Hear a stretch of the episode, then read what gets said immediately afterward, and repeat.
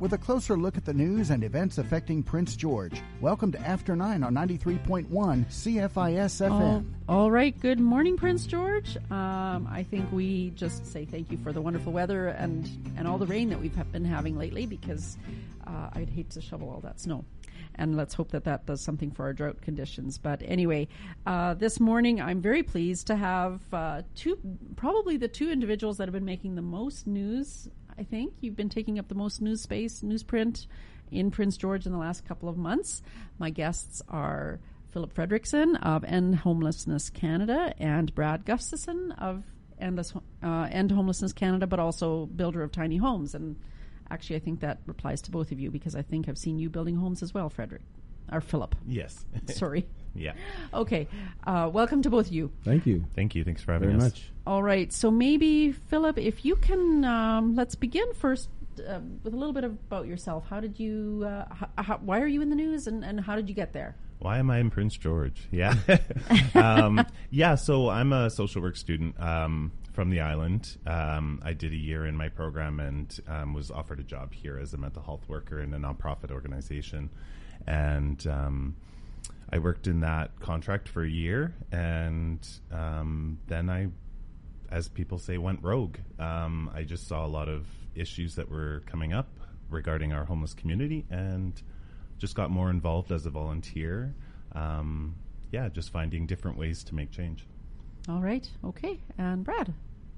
Oh, for myself, um, uh, well, uh, I, I actually had very little connection to the homelessness scene. And then one day, um, I was on, uh, I, I was, I was at a local establishment and I heard a voice tell me to take care of a guy in a wheelchair. And we can debate about who or what that voice came from. but um, I, I took him home and I took care of him for two months. And he was a, a, a, a guy who w- was uh, addicted to drugs and he was a heavy smoker and he was kicked out of his shelter and he needed a place to stay that night. And so I, I had to take him home to give him a place to stay. And he ended up staying with me exactly two months.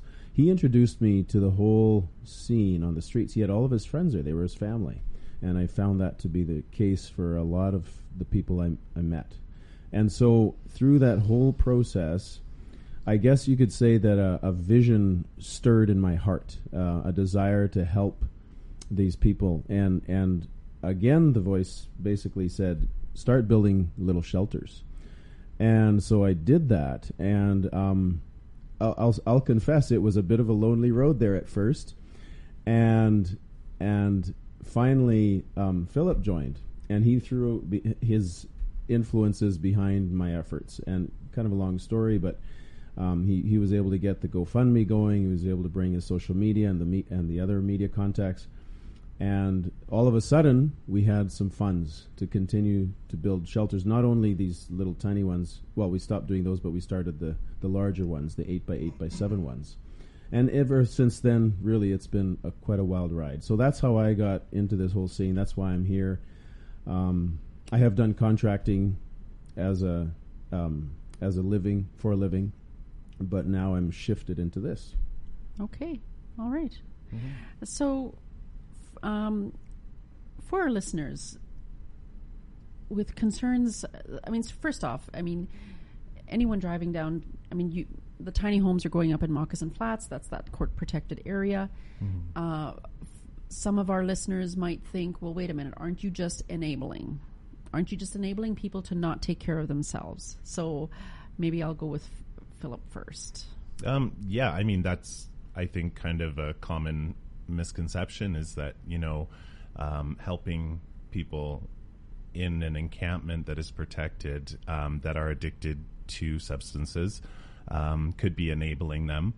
However, um, I prefer to think of it as sheltering them from the elements. So um, this has been an opportunity to get involved, uh, show community cares to this um, demographic, uh, get these people um, what they need, and just remind them that you know we are a community that cares because. I think it's been a long, lonely three-year road um, down in Moccasin Flats, and with what happened in 2021, um, that was kind of reaffirmed. So we want to bring back some sense of community to people down there, and building these tiny homes has been a great way to do that. Okay, so for those of our listeners who might not know what you're referring to in 21, can you yeah, um, from my understanding, I wasn't here. I, have only been here about a year and a half, but from my understanding, um, there was a decampment that took place in 2021 in November, um, where there was um, a decision made to decamp and bulldoze the encampment, and that went to court. Um, the city was found liable, and um, that area is now protected uh, under an injunction that keeps it safe for people to stay overnight and shelter in without oh. um, being removed. Okay, and so I mean, uh, one one other question that people often have is, well, why don't um, like aren't there enough shelter spaces, and and why would people choose to live in? I mean, before you guys started building the tiny homes, but why would people choose to live in a tent in the winter? So, unfortunately, there aren't enough shelter spaces for everybody. Um, supportive housing is full. Um, we do have a coordinated access program through BC Housing that houses individuals um, that come from encampments and off the streets into supportive housing that is uh, meant to be a temporary step into permanent housing. Um, those are full as well. So um, that is one of the issues. The second and most important one, I believe, is the barriers that are set for people who come to these shelters. Um, a lot of these people have been living on the streets for a number of years. Uh, to stay in a shelter means they have to let go of their belongings. There's not a lot of uh, room for them to store stuff in shelters. Um, not to mention the infighting, the thefts, the robberies, the um, drug dealing. I mean, there's a lot of reasons that shelters um, don't allow people in. So, mm. and then on top of that, uh, restrictions and and bans from shelters for behavior and okay. stuff like that. Okay, so so Brad, that this brings me back to the fellow in the wheelchair that you 1st mm-hmm. saw that brought you brought sort of this to your attention. Um, can you share a little bit more about his story? Like, does that reflect what Phillip was saying? Oh yeah, for sure. Um, and I'll even add, uh, w- the question was something along the lines of so can you say it again? Okay, so what does the, did his story reflect what Phillip was saying, like the lack of housing, the lack of shelters, um, but I also the barriers to the shelters and the fact that yeah. somebody has been living on the streets for a while. It, I mean, their whole life is mm-hmm. on the streets. Yeah. So, so I, I, I, I got to know him fairly well, and and his family. He has a family, and they are all very wonderful, normal people. And he he made some personal choices the what I always like to draw attention to, excuse me, is the fact that we have a system that enables, um, basically enables this kind of lifestyle. It enables it through lack of cooperation between organizations. It enables it through, um, believe it or not, this is hard for some people to hear, but it enables it through um, basically empowering drug addiction. And this is a political statement. I realize that, but um, we have a system that's created a bunch of barriers that have exponentially multiplied the homelessness problem across the nation, really. Like in Prince George alone, um, I remember talking to a lady who works in a shelter, and she said, Yeah, homelessness it has tripled in the last couple of years. And so we went from something like 100 people to 300 people just in a two or three years. Um, so so so in the case of my friend in the wheelchair, again he when he began to make his personal decisions, he immediately got sucked into the system that enables basically drug addiction. It enables um, dependency on the government in this way, and and he like the truth is, once you're addicted to that kind of drug lifestyle, it's very very hard to get out of it. Um, and I know there are people out there listening and who, who, who have experienced it, but also know people who have experienced it. It's just one of those sad realities of the system. Okay, I'm seeing Phillip nod. Can you explain that a little bit more? Like the the fact, like you're, because what you're saying is, and Phillip was nodding, is that the, our system enables this. Yeah.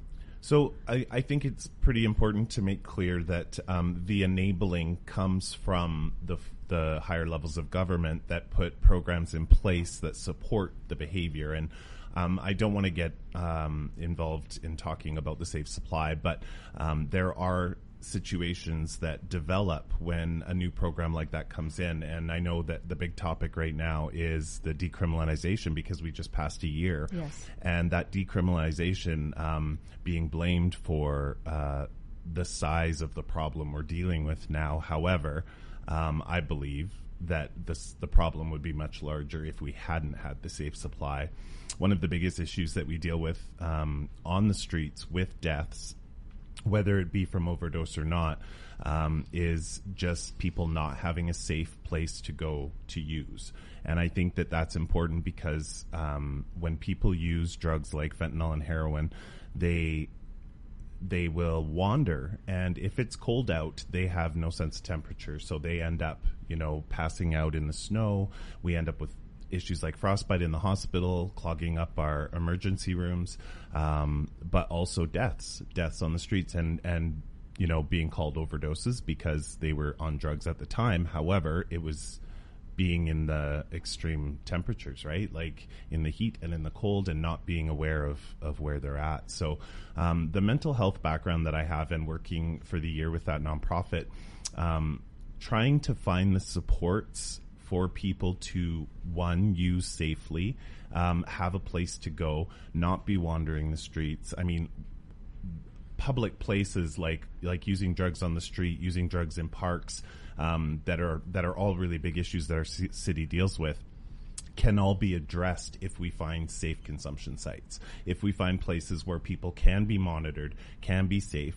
And I know that this this will bother a lot of people to hear this because it is just another thing that we have to do to support.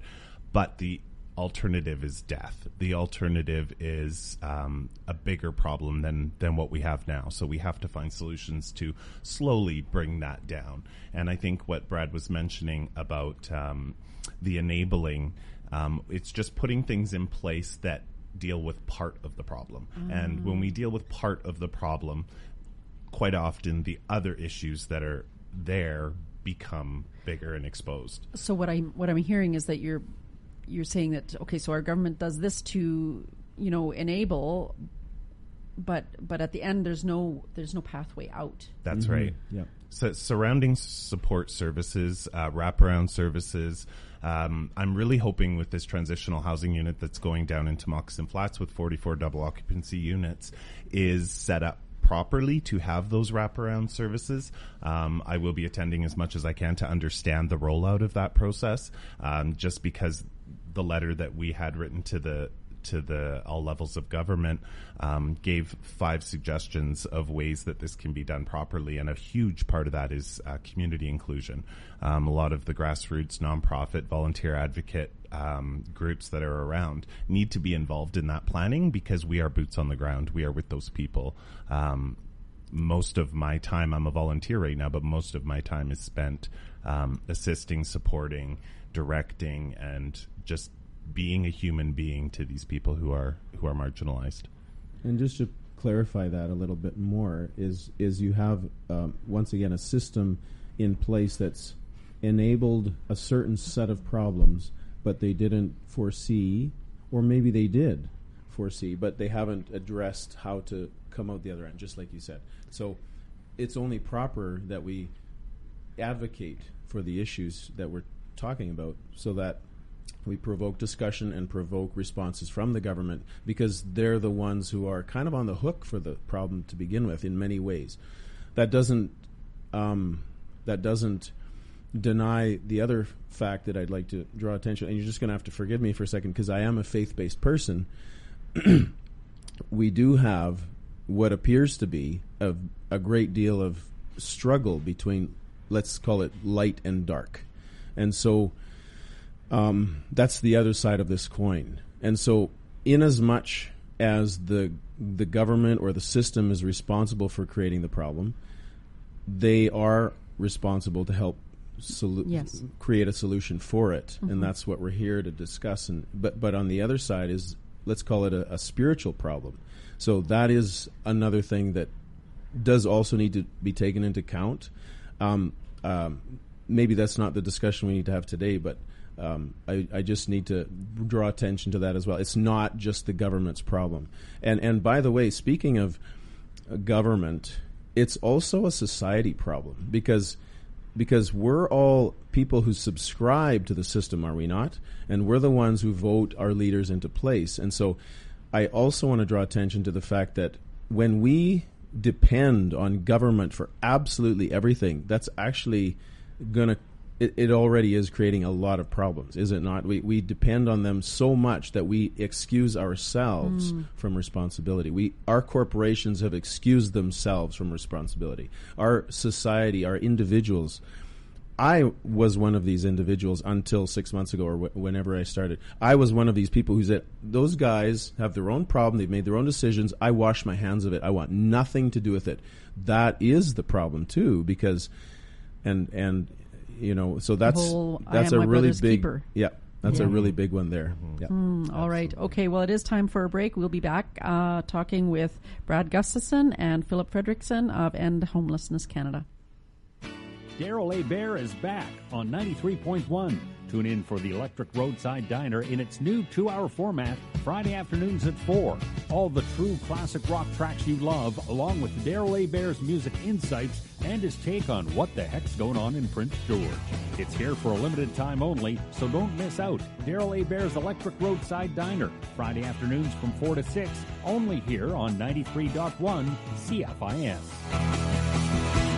Eat healthy and fresh at Homesteader Meats. Founded by Ben and Rosella Clausen in 1982, Homesteader Meats has two premium quality meat and gluten free products, plus Wednesday is Seniors Day at Homesteader Meats. Seniors 55 and over save 10% off regular prices. Single portions are available in most items, including pierogies and sausages, and there are half pound packages off ground beef, ground pork, stew meat, and meat pies. Everything from rouladen to patties is at Homesteader Meats in two locations, College Heights and Park Hill Center. Learn to love your smile again at Durr Denture Center. Durr Denture Center offers a full range of denture services from partial dentures to complete dentures. Same day repairs are also available. Durr Denture Center is located on the third floor of the Victoria Medical Building with easy elevator access. Come in for a free complimentary consultation. No referral required. For help with your existing set or if you need new, Durr Denture Center in the Victoria Medical Building, call 250 562 6638. Forecast from Environment Canada. Mainly cloudy today, wind from the south at 20, gusting to 40, becoming late late this afternoon, a high of 11. Cloudy tonight, a 30% chance of showers, a low of 6. For Friday, mainly cloudy with a 30% chance of showers, wind becoming south 20, gusting to 40 late in the morning, and a high of 9. It's after 9 on Prince George's Community Station, 93.1 CFIS FM. All right, we're back talking uh, homelessness, unhoused, and addictions, all of that stuff with Phillip Fredriksson and Brad Gustafson. Uh, Brad uh, has been in the news lots about building the tiny homes, and uh, and together with Phillip actually, and you formed this organization called End Homelessness Canada. Let's just um, Brad said something just really interesting, talking about the community's role in this and us turning, like looking away and just saying, you know what, that doesn't affect me. Um, you know, Brad, make that challenge. Make hmm. and and I'll I'll invite Phillip to do the same. I think he already did. uh, okay, then like maybe Phillip, uh, pick up on that. Like, why does this matter? Why why you know, like, I, why can't we just say the government needs to fix this? I, I listened to Brad, and you know, I think Brad and I are are two very different people with very similar wants and needs for our community. But um, I'm very quickly learning the ways that Brad functions, and mm-hmm. Brad's learning the ways that I function, and we're seeing how sharing one vision doesn't mean that we have to become different people, but we become very accepting of each other and very understanding. And this has been a beautiful journey with Brad.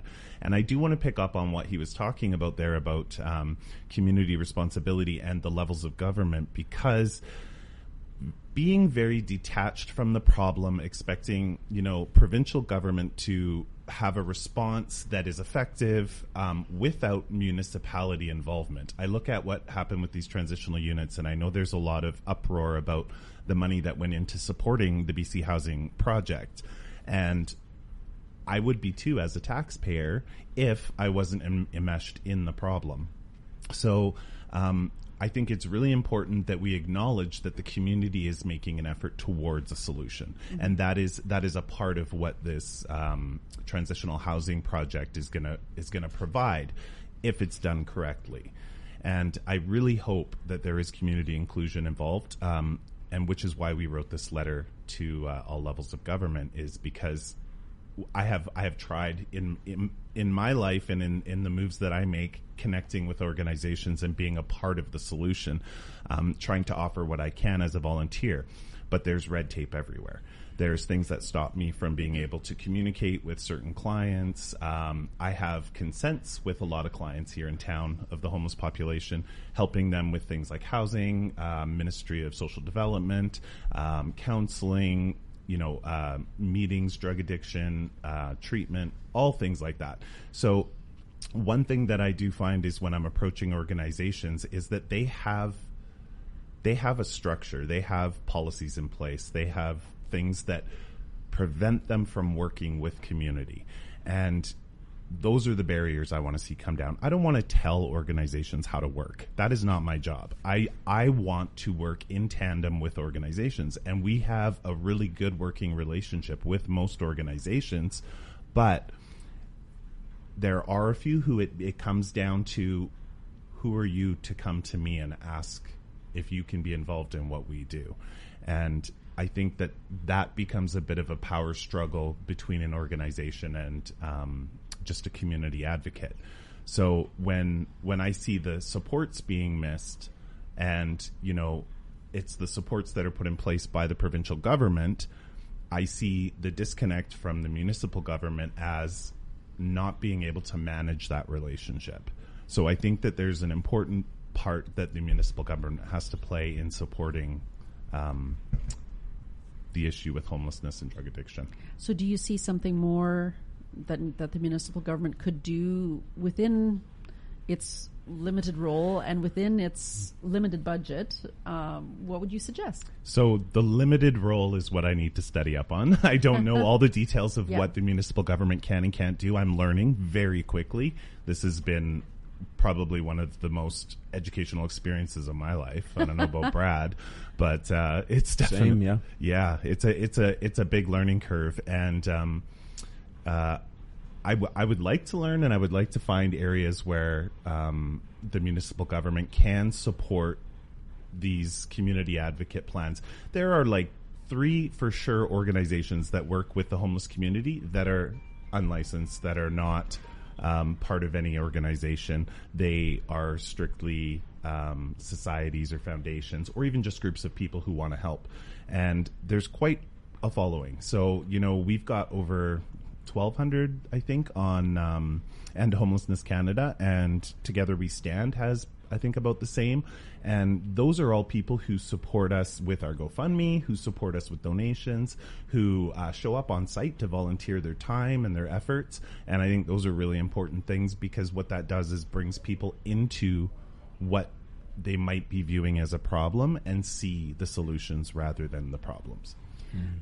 Well said. Um, and I think one thing that just going back a little bit to what you were saying about um, enabling the government enabling the problem without offering an off off ramp.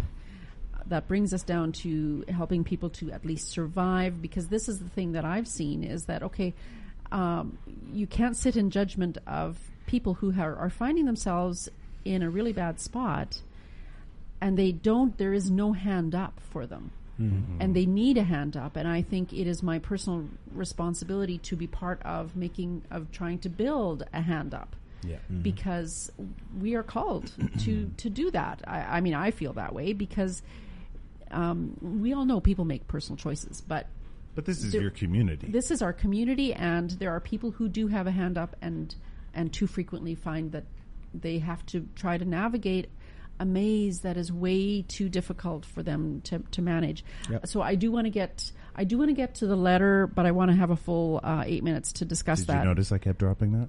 yes, yes, I did. Yes, I did. There is a letter. Um, that is actually you, you've mailed to all the uh, le- different levels of government that we'll talk about after after we come to our break. But first, uh, Brad, I just want to talk a little bit about uh, you mentioned we talk about a little about the tiny homes. Um, there's no heat in them, Mm-hmm. and recently one burned down because someone was, you know, trying to heat them. Um, can you talk about that a little bit? Sure. Um, well, first of all, I wanted to make sure that everyone understands that the one that burnt down was one of the ones that we built. They were not ones that one of the ones that In Green donated. Okay, So I just want to make that very clear. Um, uh, so not not that it matters a whole lot because they're not much difference in terms of flammability, but it does um, it does. We were asked to make sure that that people did understand it, and that's totally fine. There's no problem saying that. Um, the it, the problems that people have using one of or either, either shelter, whether the ones that we built or the one that In Green built, are the same. So it, the we'll see what happens. So so with regards to this whole heating issue, um, it it points to as we've mentioned, I think in previous um, discussions, we've it points to the problem of the surrounding services that are also required. It's not just about the tiny homes. It's about mental health. It's about addictions counseling, rehab, all those things, um, medical care, and so that's what we've been trying to really um, bring up in our discussions. Tiny homes is also necessary because there's just there's a bunch of people living on the streets with no place to go obviously Yeah. but they also need all of the other supports um, and Phillip has said this in a, very eloquently a- at other media events and so on. But yeah, and, and so we need. Okay, so in our case, we simply haven't raised enough funds to be able to provide these units. Not only that, it's compounded by the fact that um, there are there there well.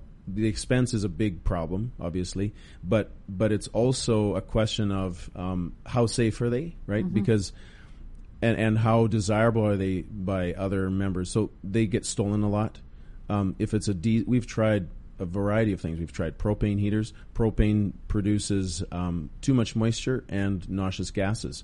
Um, diesel, similarly, um, requires a ventilation system. So, you know, solar energy is going to be way too expensive in almost every case.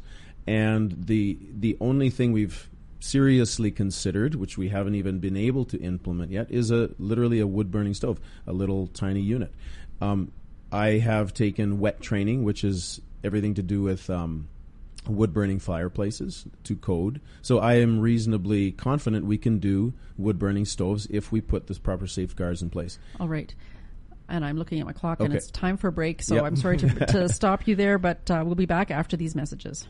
The Prince George RCMP are asking for your help in finding 47 year old Crystal Margaret Rosalie Horth, wanted on multiple charges, including break and enter, robbery, and assault. Horth is described as an indigenous female, 5 foot 3, 170 pounds, with blonde hair, brown eyes, and heart tattoos on her left hand and upper arm. She is considered dangerous and should not be approached. If you know the whereabouts of Crystal Horth, please call the RCMP at 250 561 3300. Canadian Arts and Culture Organizations. Student Work Placement Program at the Cultural Human Resources Council is able to provide wage subsidies for post secondary level students to work for you. A two minute phone call to confirm your eligibility, 20 minutes to complete the online application, and you'll secure thousands of dollars in less than two weeks. If you hired, currently employ, or would like to hire students, we want to hear from you. Find our contact info at culturalhrc.ca. At Deb's Cafe, we have a dream to put a smile on faces all over Prince George, one face at a time. There are many ways that can happen, but ours involves great coffee, fresh hearty lunches, and tasty baked treats served with great care. Whether you don't have a smile today or you would like a new one, check us out. If you're ready for a treat or if you have dietary restrictions, let us put a smile on your face at Deb's Cafe and Specialty Bakery next to Pharmasave at 7th and Quebec. Love Bingo? CFIS 93.1 has Tuesday evening TV bingo ready for your enjoyment. Get together with friends and play for a chance at great cash prizes. Bingos are broadcast live via YouTube from Chet TV in Chetwynd. Card tickets are $5 each, available at CFIS FM Studios, 1299 3rd Avenue, Monday through Friday from 8:30 to 5 and 8:30 to 2 Saturday. In support of CFIS 93.1 Tuesday evening Chet TV Bingo. BC Gaming License number 146929. Know your limit, play within it. Featuring the people who make things happen in Prince George. You're listening to After 9 on 93.1 CFIS FM. All right, we are back talking homelessness and tiny homes with Brad Gustafson and Phillip Fredriksson. Uh, Brad, you were just finishing up on because I asked you about the heating of the tiny homes Mm-hmm. and, and the whole thing with you know the, they're not to code, but they're temporary. So Yep. can you just finish up that and then we'll go to the letter. Okay. So, um, yes. So, with regards to the heating of these units, that's always been a big question in everyone's minds. How safe are they? How safe are they? Well, let me ask you this. If these people were staying in your home, how safe would your home be? No, it's no less flammable than one of our tiny homes. And that is the truth. And so, it's not a question of the home itself. It really isn't. It's just not. It's never been a, a real deciding factor. So, and so the question really is the addictions, the problems that these people have, and the lack of care that they get. That is the real issue. Okay, it is not about the homes. Okay, well now I'm going to go off on a different tangent. Yeah. But there's so much out there. Aren't we spending scads of money? We are, and and and I'll t- I'll talk And, wh- on that. and when I say we, I mean like our The- province, the, the federal government, government, the, the pr- First Nations. There's so much funding going in. and I see I see that with all the nonprofits in town that that they receive these en- enormous amounts of funding towards uh, a problem that um, I mean in my experience I don't see those services reaching the people they're intended for. But there's an awful lot of people with an off with good hearts wanting to do and providing services. So what's the issue? What's the problem from what you see? lack of workers. We we are we're getting there. There, um, I know one of the local nonprofits just hired five outreach. I I do believe those outreach had to staff a facility so that it kind of put us a few steps back. But I do see the efforts being made by nonprofits. But I mean, I'm going to give nonprofits a get out of jail free card because they have just problems dumped on them constantly. And because of policy, because of liability, because of procedures, because of the way they have to set up their organizations, the barriers are so high to reaching those supports. And without um, being having outreach workers that go into the encampment and into the unhoused community to provide supports, the fact of of those homeless and unhoused people being able to access the services. I mean, you've lived on the streets for four years, let's say, and you know, you, you hit the gas station, you hit a grocery store, you go, you go to a few places, maybe grab some free breakfast at St. Vinny's. But how comfortable are you walking into a government building? How comfortable? So, so I mean, like, That's a little bit terrifying for anyone. I think so. Well, right, and now and now you put the stigma of drug addiction, and I mean, I I'm down at the Ministry of Social Development, you know, three to four times a week supporting clients who, when they get there, just walking through that door, you see the the change in posture, the change in attitude. They become more confrontational. They become more because they are experiencing what they've experienced over and over and over, which is a lack of support, a lack of compassion, a lack of understanding, because they deal with things like substance use. Uh, uh, so, so Phillip, I'm just adding and and um, yeah, adding to it. So you said um, lack of workers. Yes, that's absolutely true. But I still, I still want to say, I want to keep pointing out.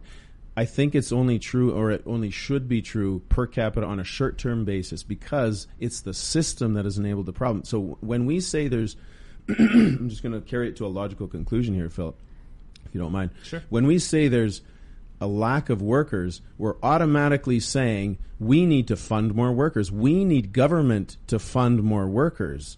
And that's still part of the problem. We need to change this entire culture of thinking to put the government on the hook for absolutely everything. We need to seriously consider in our corporations, in our churches, even, and in our individual lives, whether or not we're going to give to get. We're going to give in order to get that tax receipt. We're going to give in order for a personal benefit. Why does why does our giving and our charity always have to be for our own personal benefit? Why do we have to have strings attached in that sense? And why don't we together as a society rise up and take some responsibility for a problem that inadvertently we have helped create? We have enabled the system and the system is essentially government. Which we is don't, us. Yeah, and so and and yeah, we're on the hook. We as society are also on the hook. It's not just the government. We've enabled the government to enable the problem. See. Hmm. Hmm. Okay. Beautifully said. All right. Well, with that, we're going to go to a break and we'll come back and we'll talk about this letter. The Nature Trust of BC is raising funds to protect 115 hectares of ecologically valuable habitat in northern BC. Conserving the Crescent Spur and Cranberry Marsh West areas near Prince George will benefit both biodiversity and climate. You can support the Nature Trust of BC in purchasing and protecting these vital properties by donating to the campaign. Full details are available through their projects page at naturetrust.bc.ca. The fundraising deadline is March 31st. Whether you're waiting on a traffic light, demanding directions home from the Drake concert, or concerned about your lost nose ring, general questions and complaints do not belong on 911. Those were just three of the top 10 nuisance calls received on the emergency line in 2023. Don't forget, 911 is only for police, fire, or medical emergencies when immediate action is required, someone's health, safety, or property is in jeopardy, or a crime is in progress. Learn more about nuisance calls and 911 service at ecom911.ca. Minds in Motion is a weekly program provided online for people experiencing early symptoms of dementia and their care partners. Each session has a 30 minute fitness video followed by 45 minutes of social time. Sessions are offered online Wednesday and Friday from 10 to 11:30, plus Tuesday and Thursday from 1 to 2:30. For more information or to register, call the First Link Dementia Helpline at 1 800 936 6033 or email info.helpline at alzheimerbc.org. Forecast from Environment Canada. Mainly cloudy today, wind from the south at 20, gusting to 40, becoming late late this afternoon, a high of 11. Cloudy tonight, a 30% chance of showers, a low of 6. For Friday, mainly cloudy with a 30% chance of showers, wind becoming south 20, gusting to 40 late in the morning, and a high of 9. Thank you for tuning in and staying tuned to After 9 on 93.1 CFIS FM. All right, we're back talking with Phillip Fredriksson and Brad Gustafson. Uh, so let's talk about this this letter. Um, I saw it on the council agenda, and it's um, so maybe Phillip, I'll give it to you. Sure. Um, can you uh, tell our listeners what it is, like maybe the main points, and what you're hoping to accomplish? Absolutely. So um, we work with a big group of volunteers, and recently we wrote a letter to uh, Premier David Eby, Ravi Kahlon, Adrian Dix, Shirley Bond, Mike Morris, Mayor Simon, um, you, you yourself, Garth. Like there is just a list of all levels of government that we got here that we are trying to reach because we do see that there needs to be some form of direction coming from the grassroots. And we had a walkthrough with uh, Roly Russell, and that was one of the main talking points with him, which was a, a really good conversation and a really good experience. Um, you know, as a government uh, or a, a parliamentary secretary to come down and actually walk through, like, that is the experience we need from government. Mm-hmm. So we wrote this letter. Actually, the letter was written by Mary Schultz and Amelia Merrick, and we put our signatures on it. And it is just providing a little bit of um, our perception, what we see, how um, we see uh, the levels of government functioning, what's working, what's not, and then uh, we ended it with five recommendations. So um, I can go through those recommendations and give you an idea. Sure, yeah. yeah. So one of the recommendations is um, a coordinated person centered approach. So um, this would include um, a shared registry, so something that we could all keep track of so that we can all see where it's going, um, so that services are aligned to the individual, not the other way around. Uh, it is exhausting and precarious for precariously housed people to walk from agency to agency, and I think that's where bringing the supports to the the area where the people are and preventing that that forced walk into prac- a government so, building. So, pra- so before you go on to the next point, so practically, what would you like if you could ma- wave a magic wand? What would that look like tomorrow? Okay, so there's a warming center set up in Moccasin Flats right now that's being run by a nonprofit organization, getting supports and services in there. That is a very simple, streamline, let's do this, and have that be set up as a touch point for community advocates as well as nonprofit advocates. Okay, so basically, this the person centered approach would be Oh, sorry. Yes. yes. So so the that the person is the center and not like we're delivering a program. Absolutely. Yes. So individual autonomy is super important. I think that we, we're discovering that with housing because as a housing first uh, approach, we have put people in supportive housing and um, government funded housing, and those are very tumultuous. Okay. All right. So Okay. num- point two. Yeah. So, um, developing and enforcing a code of conduct for nonprofit organizations and service providers who receive government funding.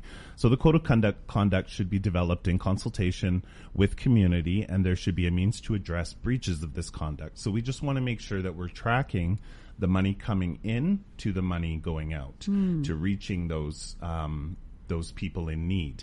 Uh, as an example, and I'll, I'll be very blunt about this because I experienced it in my work and I experienced it in, in my community advocacy, is I see a lot of wagon wheels and dad's cookies going to the homeless. And I don't find those to be um, something that is supporting the community. I find that to be a quick fix. And it's like, if my kid's not eating, I want to get him eating and he'll eat sugar, I'm going to give my kid sugar. That is the easy way out. You know, not finding alternative ways to provide nourishment, health, things like that. Um, that's just one point, but there's there's sort of areas like that that we need to address. Jump in, Brad, anytime that you want to Um, say you can take I, it, I do can have some it. comments about uh, code of conduct. Believe it or not, um, it's it's. I I I I was not involved. Excuse me. I'm sorry. I was not involved in the in the uh, discussion. So, and I, I really love all of these points. My only comment when I read it for the first time was that okay, so code of conduct is is actually um, a double edged sword because it can we can use the if we if we, if government brings us to the table and we talk about these points, we can use a code of conduct to um, do two things. Or sorry, I think two things would come about. On the one hand, we can sort of watch over and make sure that there's cooperation between all the organizations. The cooperation that we've felt so sadly lacking, right? Yep. The the the gray areas that don't get filled in. That's why we're here, right? Yep. And so, on the other hand, though, there there's we need to make sure that we don't um, miss what needs what can't be missed. So there, it can't be so tightly regulated that we actually prevent the charity that we're trying to accomplish, right? Always. And this is and this is this is exactly the problem with all the organizations. They have a code of conduct or or government mandates and all these kinds of liability issues that actually prevent them from doing what needs to be done. So it has to be flexible. yeah, very good. Yeah. Which I think goes right into the third uh, suggestion, which is um, increase trust and reduce competition for nonprofits. I think fighting over government funding becomes a really big issue and causes that that uh, disconnect from the organization. So does that mean changing the incentive structure? Because usually that's the issues. Like your system is designed to produce exactly the results that it gets. Yeah. So- So, I mean, again, being blunt, uh, I think if you're a nonprofit organization that focuses on family, make your focus family. If you're a nonprofit that focuses on advocacy for unhoused, make your focus advocacy for unhoused.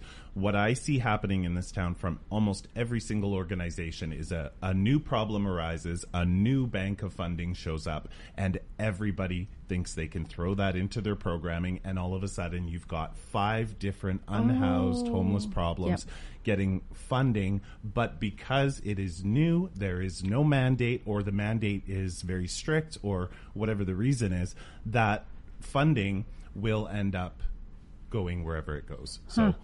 So just just making sure that we're building trust and reducing competition for nonprofits, I think, is super important. Yeah.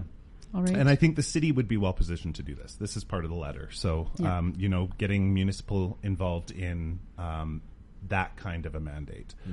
Uh, and then number four is supporting holistic wellness. So increasing mental health, addiction, and detox programs, food sovereignty, and involving families and communities. Uh, I recently sat on a policing legislation um, panel for Canadian Mental Health Association, and um, they're trying to find alternative solutions for police officers rather than just ramping up police force, bringing in that mental health aspect, bringing in different options of things that can deal with people who have mental health who are living homelessly because there are a lot of issues coming up with that. So I think coming back to a holistic wellness rather than you know uh, enforcement, I think is is a is what number four mostly talks about, and bringing Mhm. families into it. You know, the families can usually speak to somebody rather than having that enforcement come in Hmm. and take over. And then um, the fifth. Can I uh, just add one last yeah, comment on number four there? Oh, I love the phrase. I, I never thought I'd love this phrase, but it takes a village to raise a child, and that Mm-hmm. phrase actually applies here. And this is where it where it fits in, it, because we we're all responsible for the betterment of society, are we not? Yes. But we live in a society that is so individualistic, so materialistic to a fault. Like this is this is becoming a very serious problem, and we need to learn Well, I- how to contribute back to society. I would say right? that part of the reason that we're here is because of that that hyper focus on individualization. Yeah, individualization. very much so. Yeah. Yeah. Like I mean, we we like okay, do we or do we not want to take care of our elderly parents? Yeah. This is this is, this is a- this- okay. So we send them off somewhere else, don't we? Mhm. That's you know, let that one sink in for a while, right? and with and with with the the baby boomers in in our society, like we actually have a problem coming, We like do. which which I think that Well, and Meals on Wheels is feeling that, like the Seniors Yeah. Council, they're feeling that pressure. Yeah, absolutely. So so paying attention to what's going on in your community, right? Yeah. Like oh. being Oh. involved, being a part of the mm-hmm. solution. All right. You know what? We do need to go for a break. So before we get the la- to the last and final point on that letter, we will take a break and we'll be back talking with Phillip Fredriksson and Brad Gustafson.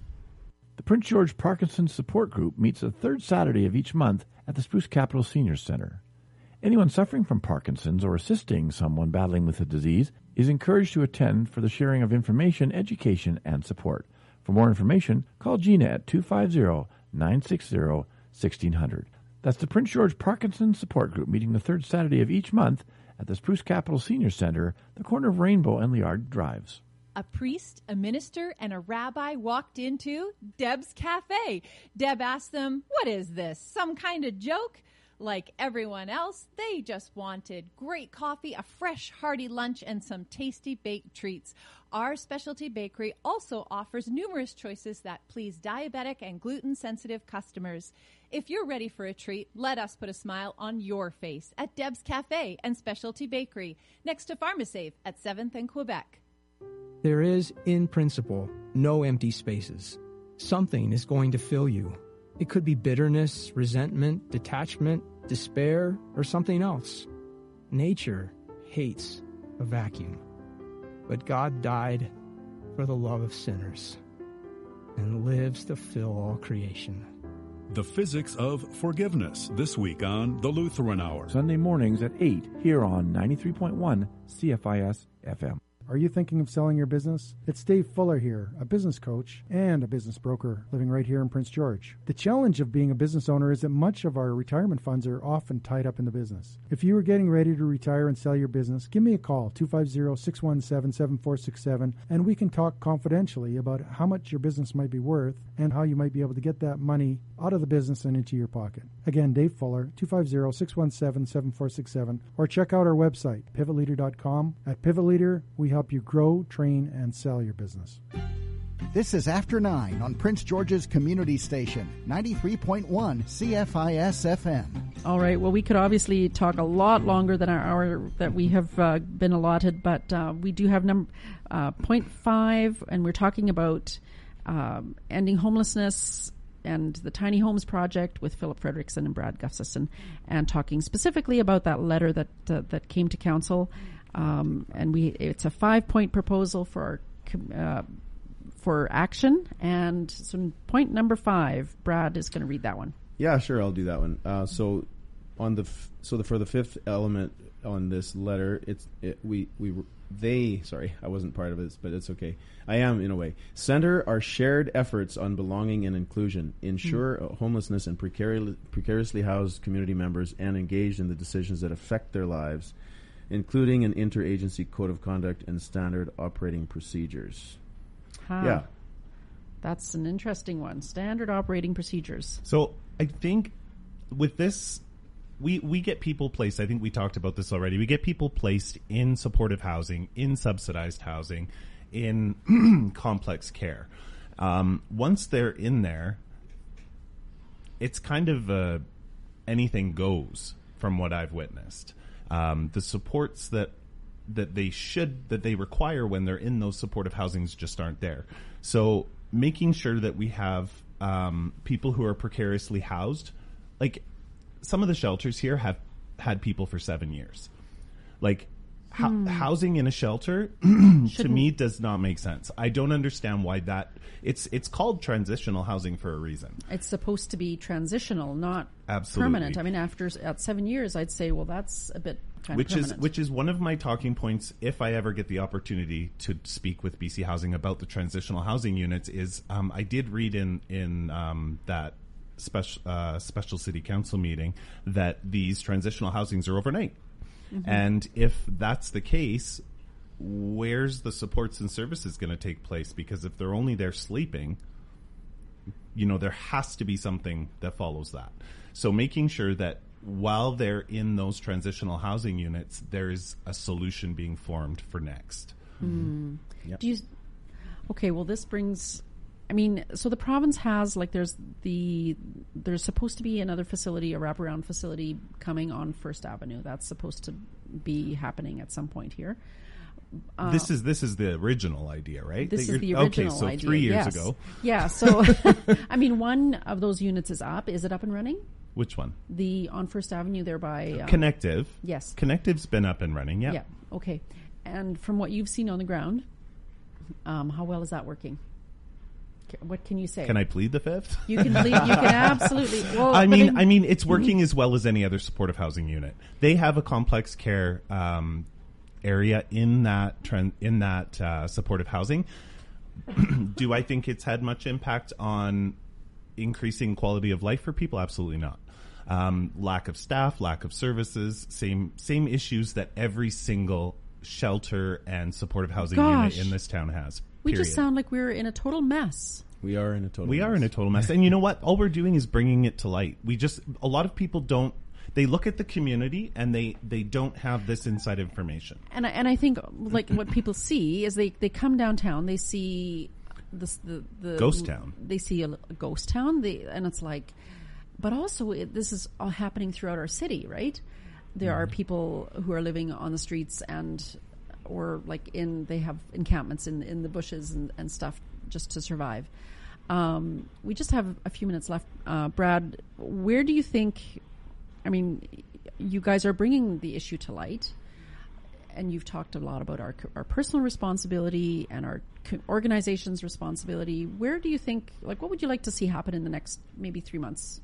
Like, how what, that's sort of I'm tossing that out to you. Like, what do you think could move the issue forward to begin in a in a good way?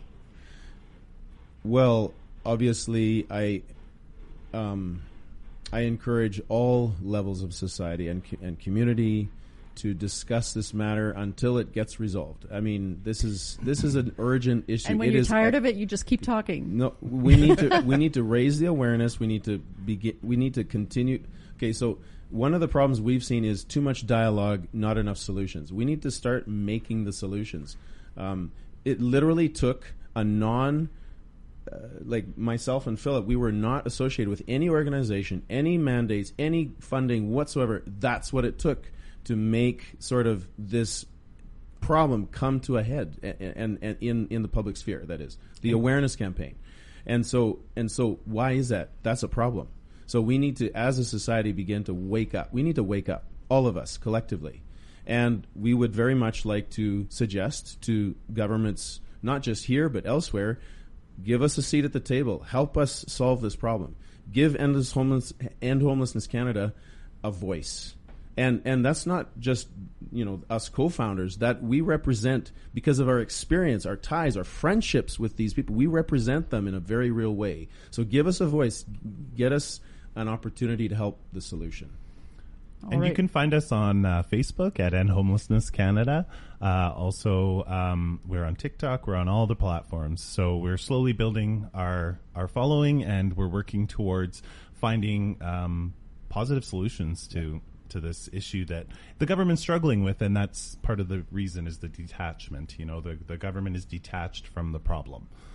and and that is partly because for years we've just sort of been looking the other way or just not even aware or and busy with other things. busy There's a other lot things. going on in the world. I don't blame anybody. I just see the problem and I want to point it out. That's right. well and and i think i think what we do need to realize as a society is that unless we become more engaged and not everybody has to right mm-hmm. but we need a lot of people a lot of good people involved to get to move the issue forward and to begin to find solutions that work Absolutely. and not Mhm. giving up until that happens thank you very much gentlemen Thank you for having us. Thanks for coming. having us. and uh, appreciate uh, We'll the see work you on the 5th. all right 5th at 6 p.m. on on the fifth at six p.m. at City Hall. They're uh, coming, and um, so just do keep in tune. And uh, just a note to remind everybody that tomorrow is Friday, and that always means the Friday political panel with Rez Krebs, and so that'll be happening tomorrow at nine. Join us then. After Nine is a weekday presentation of CFIS FM. After Nine is produced by Alan Wishart, Eric Allen, Kylie Lewis Holt, Darren Guess, Trudy Klassen, and Rez Krebs. Executive producer is Reg Fair with technical assistance from Stephen Smith. Theme music is by The Ebbs. Listen for a rebroadcast of today's program tonight at 10, and for past shows, check out the archives link at CFISFM.com. To provide feedback or suggestions for the show, please email CFISFM at yahoo.ca.